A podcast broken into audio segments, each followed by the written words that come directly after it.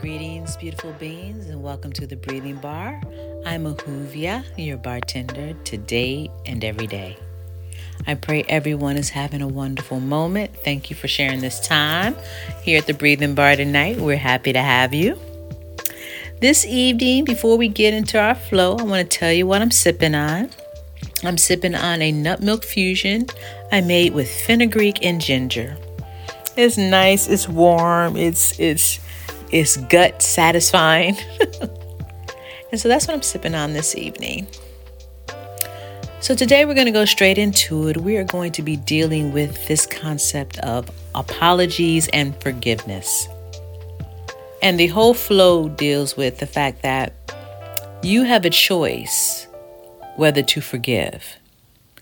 It doesn't have anything to do with the other person accepting your forgiveness. They have a choice just like you. Either way, you each have to take responsibility for your choices when you come into the space of forgiveness.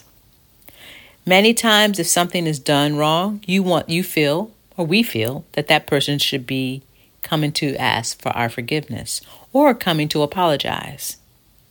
But at the end of the day, no matter what happens, whenever there's a conflict, each person needs to first forgive themselves and apologize to themselves. Because at the end of the day, whatever energy is coming out to cause this distress or this altercation, the organs, the cells, the consciousness is being affected. The balance of your entire energetic space is being affected.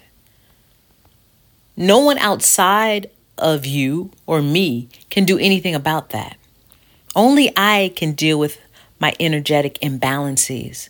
So, for me to sit there and wait for someone else to apologize, or for me to stay upset because the person doesn't apologize, I keep myself out of balance. That's where free will and choice come in.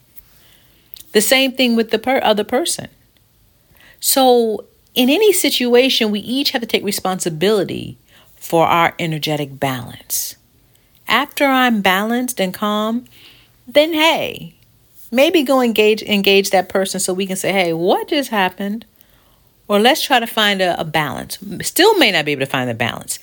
The other person, if you were the one that they feel offended you, they may not want to forgive. Or if you did the wrong, even if you did the wrong and you know you did the wrong, there's nothing you can do to change that. It's already done. The most you can do is go within yourself, find your balance, forgiveness, patience to deal with whatever you have to deal with, to help to balance yourself out so that doesn't happen again, and then go and apologize for it. But there's no guarantee on either end. That's why in life, trust yourself. Learn how to find your balance and peace no matter what, because you may not always be able to get it outside of you. Your energy is your responsibility, so you have to take control of it. It's no different. I now give timelines.